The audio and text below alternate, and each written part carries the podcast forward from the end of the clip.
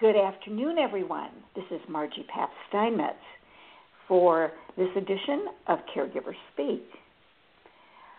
Well, welcome to all of you, and I'm going to be introducing a wonderful guest talking about finding joy and comfort with a wellness garden. So, as usual, uh, this show is going to be about caregiver respite and tips um, for gaining caregiver respite. I want to thank eCareDiary, our show's sponsor, and encourage you to go on their website and on my website, mycaregivingcoach.com, where you're going to find lots more caregiver resources.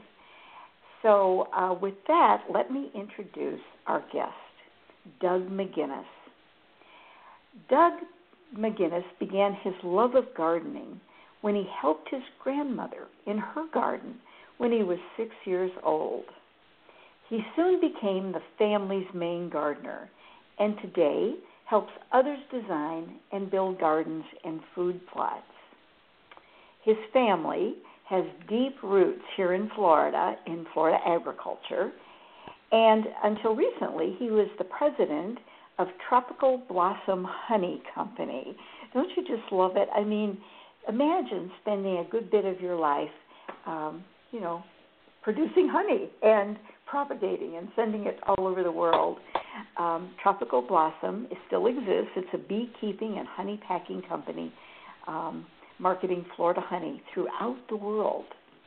He served on the National Honey Board and other beekeeping industry groups. We're going to ask him about that in a little while. And he's raising funds for a bee research facility at the University of Florida. Uh, Doug also serves on the board of trustees at Atlantic Center for the Arts in New Smyrna Beach, Florida. And there he also maintains beehives and lectures on the native and historically important Florida plant life found there. Um, so he's eminently qualified today to guide us as caregivers in creating a wellness garden. So, Doug, welcome to the show. Thanks, Margery. It's great to be here. So, let's just begin by what do you mean by a wellness garden? Well, you know, um, I've gardened most of my life, and um, I have garden areas all around my house, and it's one of the things I have a passion for. But I have a very special place, uh, a garden room right outside my kitchen window, and I I've noticed recently that uh, it's the place I go to first thing in the morning where I can look out and I can see this little space I've created and uh, hear the birds singing and notice if there's butterflies and bees around the flowers. And just a few minutes of watching this natural scene, um, it, it, it just puts my mind at rest and gives me some optimism for the day. And uh, it also, you know, reminds me of things that have brought comfort to me in life. And then later in the evening, when I come home after a stressful day, I, I I love to sit out there, and I have just a small space there, and um, uh, breathe in the fragrance of the flowers and the air, and hear the the birds again, and it just immediately takes that uh, stress away. So it's that special sort of restorative space that helps me gain perspective. And it's it's easy to create. It's a place that anyone can create that helps restore balance and combat stress. It's really good for the caregiver who is going through so much stress, and it helps the person that they're caring for also. Absolutely. And on this program, we've even had shows about breathing and sitting quietly and how restorative just breathing is. So, um, putting breathing into the wellness garden. And uh, for us here in Florida, I'm sorry to tell some of you listening, it is already spring. For many of you, I know that there's probably in a snowstorm, but spring is right around the corner. So, to I know Doug's uh, tips today are going to help you think about how to create this special wellness garden. Doug, I have to comment uh, before we uh, go any further that you are a huge believer in health, the health benefits of honey. So I would have to ask while you're sitting near or beside this wellness garden, I bet you have a nice big tablespoon of the best honey every morning. It, I do, and it's really, um, eh, you know, you can have it with tea. Um, but I always go for local honey when when you ask what is the best honey. It's always something that I've usually found from a beekeeper I know nearby, or some I've created for myself, and it's something I always recommend people to do.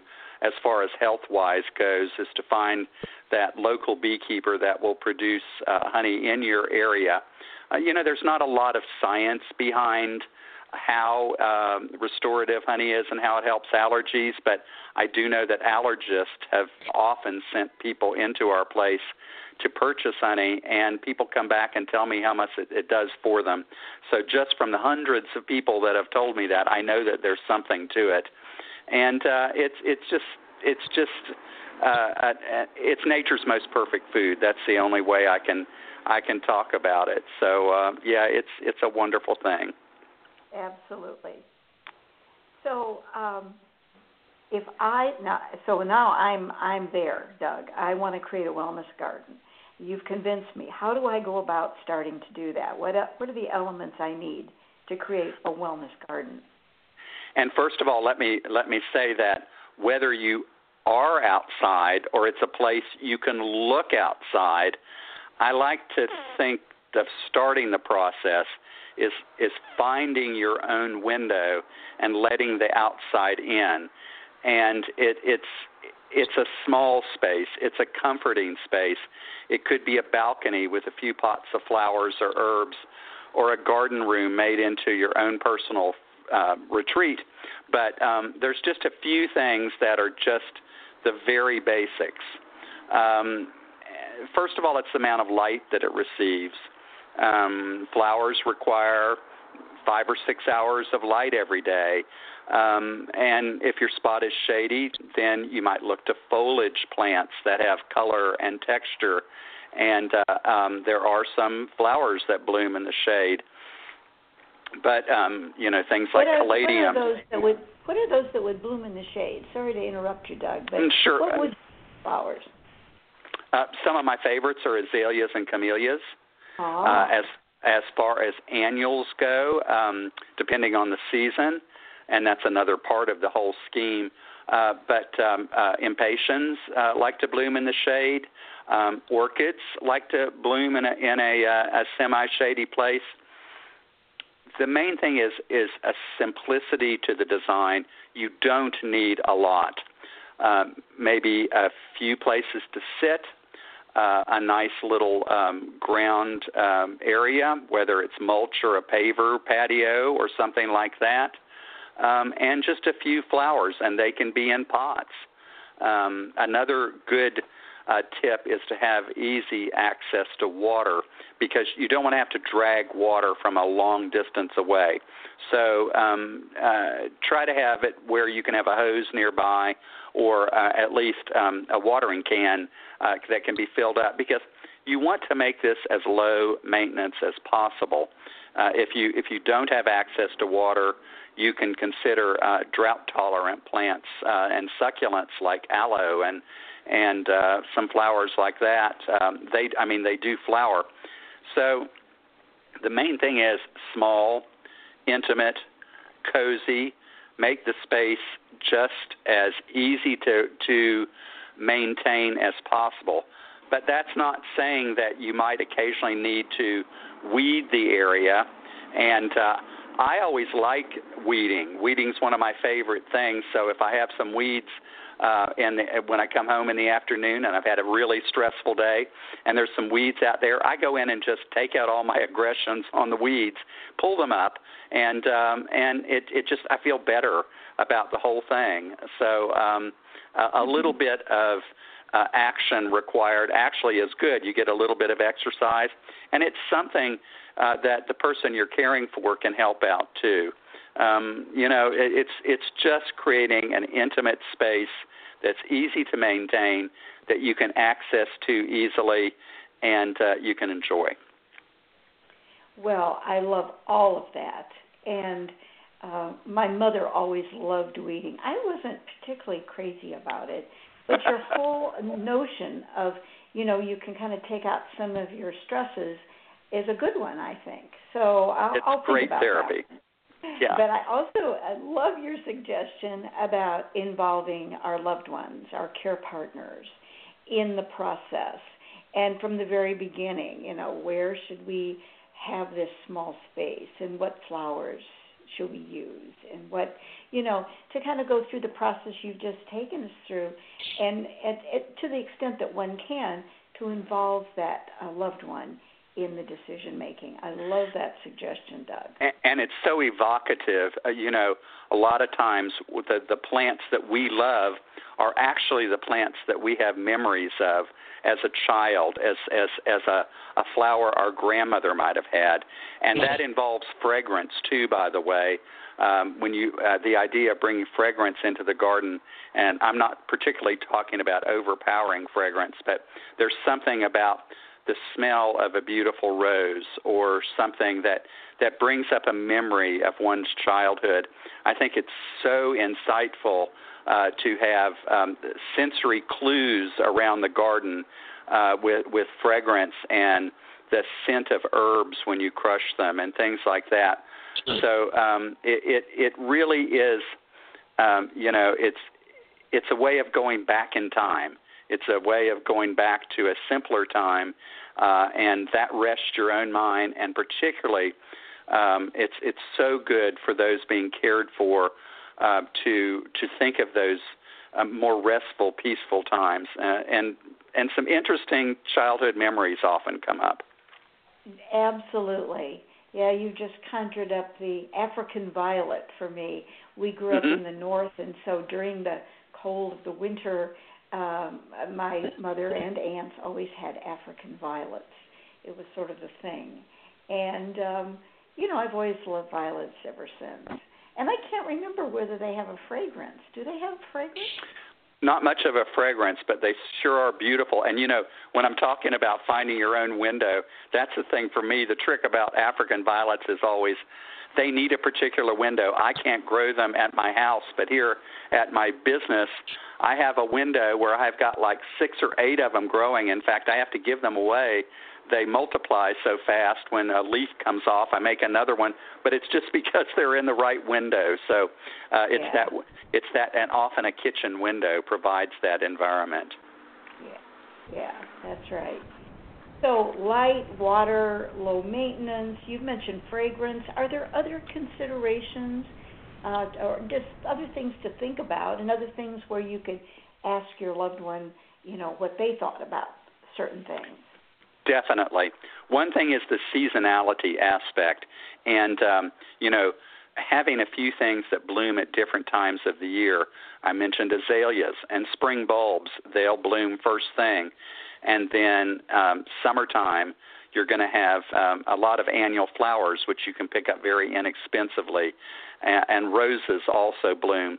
Then but a garden should be year round whether you're sitting in it or watching it from a distance. Um, in the autumn you're going to have things like mums and um, you're going to have uh, in many parts of the country you're going to have leaf colors changing.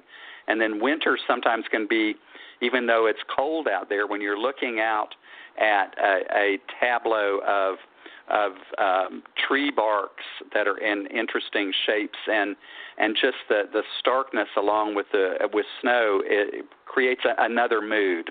It's it's creating a palette.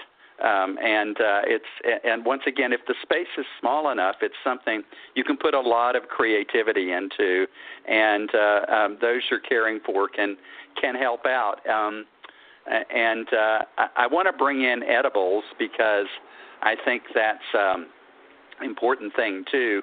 Um, uh, there are, you know, uh, lots of vegetables that have interesting uh, floral, I mean, interesting leaf shapes and color, almost as as as beautiful as flowers. Um, and uh, there, that's another thing that brings a great deal of satisfaction if you're growing herbs or vegetables that you can actually pick a leaf or two and eat, or or pick a little cherry tomato off, and that's another thing that's fun to get everyone in the family involved. And uh, um, so um, even edibles can can work their way into your wellness garden. That's a that's just great, and I reminds me. I'd also uh, remind our listeners that we've had a couple programs where uh, we've encouraged caregivers to do creative exercises. Uh, I brought master artisan who said, you know, take the colors and the shapes of vegetables and flowers and and do a, a creative artful exercise where you're creating poetry or perhaps singing a song or whatever uh, drawing uh, these things um, whatever the uh, the loved one would like to do uh, this follows following their lead and that all of these things can be stimulants for the creative in both of you so you know, that works so well with the wellness garden as well. And you're bringing taste into it too. You know, if, if there's something you can reach down and pick a leaf off and nibble, um, there, there there's another sensory um, uh, application there. Um, that um, another thing is um, um, night gardens. Um, it is possible also uh, with the new solar kind of patio lights you can have. Uh, you can even sit out there in a summer evening uh, and there are flowers that bloom at night. Often they have fragrance, and they're usually white, and you can put white uh, pattern foliage around there, um, and it's it's and and uh, it's very gorgeous too. Uh, they will often attract moths, which um, uh, can be unusual in themselves. But I need to mention, since I'm in uh, this uh, business in life with honeybees, that uh, it's it's great to attract pollinators. And one of my favorite things in the garden is to have flowers that attract uh, bees, butterflies, and hummingbirds. And it's such a delight to have them visit the garden when you're looking at it or sitting in it. And uh, once again, everyone enjoys it. And it's quite easy to do to just put some uh, potted flowers or groups of flowers that attract pollinators. And you, in fact, attract, attract pollinators to your entire neighborhood by just planting a few flowers. That's great to know. You know, um, butterflies seem to be something that many of our care partners um, are just drawn to. The butterfly is, I guess, that symbol of hope and life and going through stages and changes. Yes. And so butterflies are, I think, fascinating on so many levels, Doug. I, I recently I just purchased a plant um, uh, from a nursery, and when I brought it home, I found a chrysalis uh, was on it. The the and uh, I was so excited because it would be the first thing I'd go out every morning um, and and see if the hummingbird, I mean the butterfly, had come out of the uh, out of the chrysalis, and sure and sure enough, one day I went out there and there it is. It's it's brown and open, and I looked, and right by it was a monarch butterfly. So oh. there, that was it was so and was just kind of stretching its wings. Uh, but that's that's um, uh, one thing to mention about butterflies is uh, you need to plant a few uh, flowers uh, that provide nectar to the butterfly, but also larval food for the caterpillars. The, the caterpillar stage is very important. And um, milkweed is an excellent plant for monarch butterflies. Anything like um, parsley, uh, dill, uh, fennel, those kind of herbs. That's another one. Swallowtail butterflies, their their larvae like them. So providing both of those plants, you're going to get butterflies to your area, and uh, and they will be seasonal. and They'll come up at different times of the year. But the the beauty of watching the butterflies is uh, just uh, it's so calming to me, and and it's like you're you're escaping into their world for a few minutes when you're looking at them flying around. Cool. Well, and this will this will uh, bring forth my gardening naivete and ignorance, but are milkweed, parsley, and fennel are are those um, um, what you know? Do they if you plant them once, will they come back? Are they annuals, or do you have to replant those every year? Tell us about that. Yeah, milkweed is a perennial. It may freeze to the ground, but it will come back. And the other thing is, um, uh, there's uh, several types of milkweed, and you have different uh, milkweeds for different areas. But uh, um, and you can find out through your local extension agency or a good local nursery can advise you on that. But um, um, uh, herbs like fennel and dill and things like they are what they call biennials. They will last for two years. The second year they'll have a uh, a flower stalk, and in both cases, with both the milkweed and the herbs, when they have the flowers and then they'll get pollinated, they will also produce seeds that will uh, spread around your garden. So just a few milkweed plants, you'll have enough milkweeds growing around your garden forever if you get a few plants started. And and the same way, um, I have I have little offsets of fennel and dill all over my garden just because I started a few plants a few years ago. It's it's a continuing thing. You create the environment that is conducive to the plants, and the insects come and they keep coming back. They you, you're creating an environment for nature to thrive and sustain, and that's what we all want. And particularly, we need that now. We need that peace and and solitude and beauty of nature to help us in our own lives.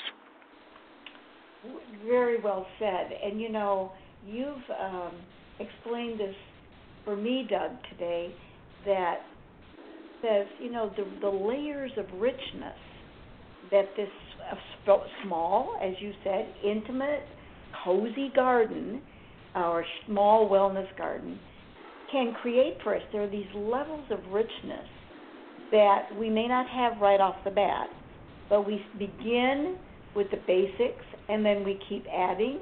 Um, and then, you know, being knowledgeable about how to keep cultivating that wellness garden, that the richness will just keep sustaining us over time. Margery, I think it, it really brings us pride when we can see uh, the the results of gardening. And you know, gardening can be kind of ephemeral. Things grow and they die, and then we we grow more. And but by watching that process and even growing some of the things that we eat, there there's increasing pride over what you've done, what you've accomplished, and in a very small way, this really helps those you're caring for too. Um, it just brings a sort of satisfaction and a release from the frustrations of life. And I couldn't do without my garden. And wherever I am in life, I'm always going to be trying to grow something, even though sometimes I don't succeed. I, I you know, it, it doesn't always work but yeah. uh, at least I've tried, and the and the very effort has really helped me in life.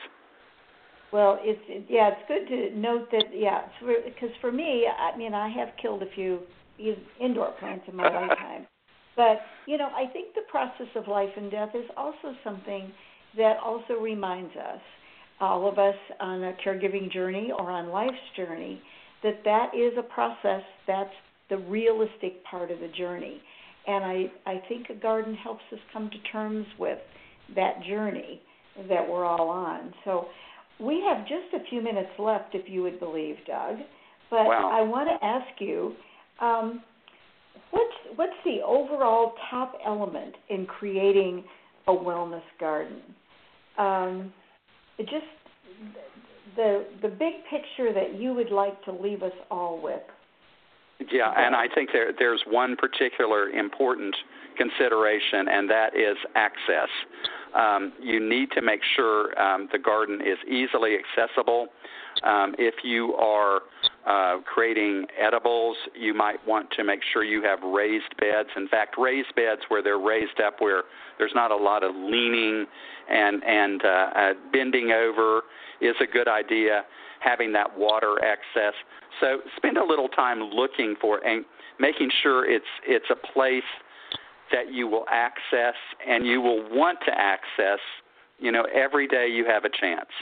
Um, that and you can uh, you can get a lot of help. Then again, if you have a local nursery uh, in your area, um, there's going to be some experts out there that can really give you some hints about how to design something that's easy to access, that you've got the you know the right type of seating, um, just a couple of chairs and a table, or uh, if you want a water feature or something like that.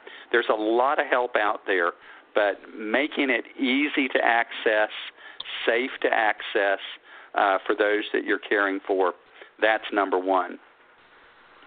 That's a great, great, important tip. You know, um, that is criteria number one. Can I get to it and is it safe? Uh, that's terrific. Yes. Anything else you'd like to share with us before we sign off today? Well, uh, all in all, I just think that bringing people into nature helps. It helps us all get through life. I have always had gardens, and a lot of people tell me they can't grow anything. And every time I show them about it, um, it they realize how how really easy it is.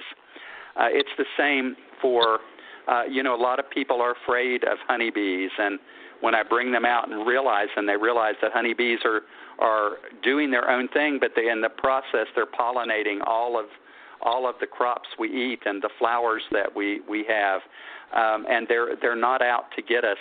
It, it's learning lessons about life, and we learn about ourselves, and it's just very it's it's a therapeutic and a sensory experience that I want everyone to participate in.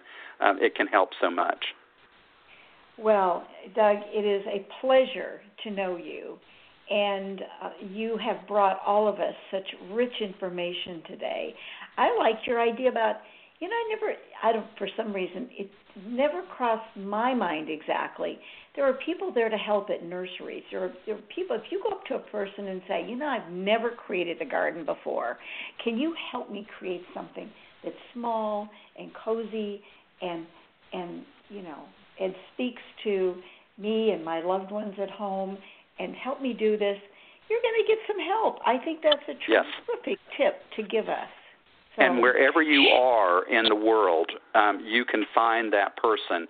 Every location's going to be different. Every climate's going to be different. But there is be- there's beauty everywhere. There's beauty in every climate, and there's something to learn about nature wherever we live. Oh, terrific. Well, thank you so much for being as our my guest and our guest here on the show today, Doug. And uh, thanks to all of our listeners out there. I hope you've been enriched today by Doug's message and all the wonderful tips he's given us. And I want to remind everybody that this show, as always, will be archived. It will be up on eCareDiary's website as well as my Caregiving Coach website. So please do access it. Uh, listen to it again share it with your friends, and we wish all of you a wonderful day. Thanks again, Doug, and happy gardening, everybody. Thanks so much, Margery. bet. Bye bye.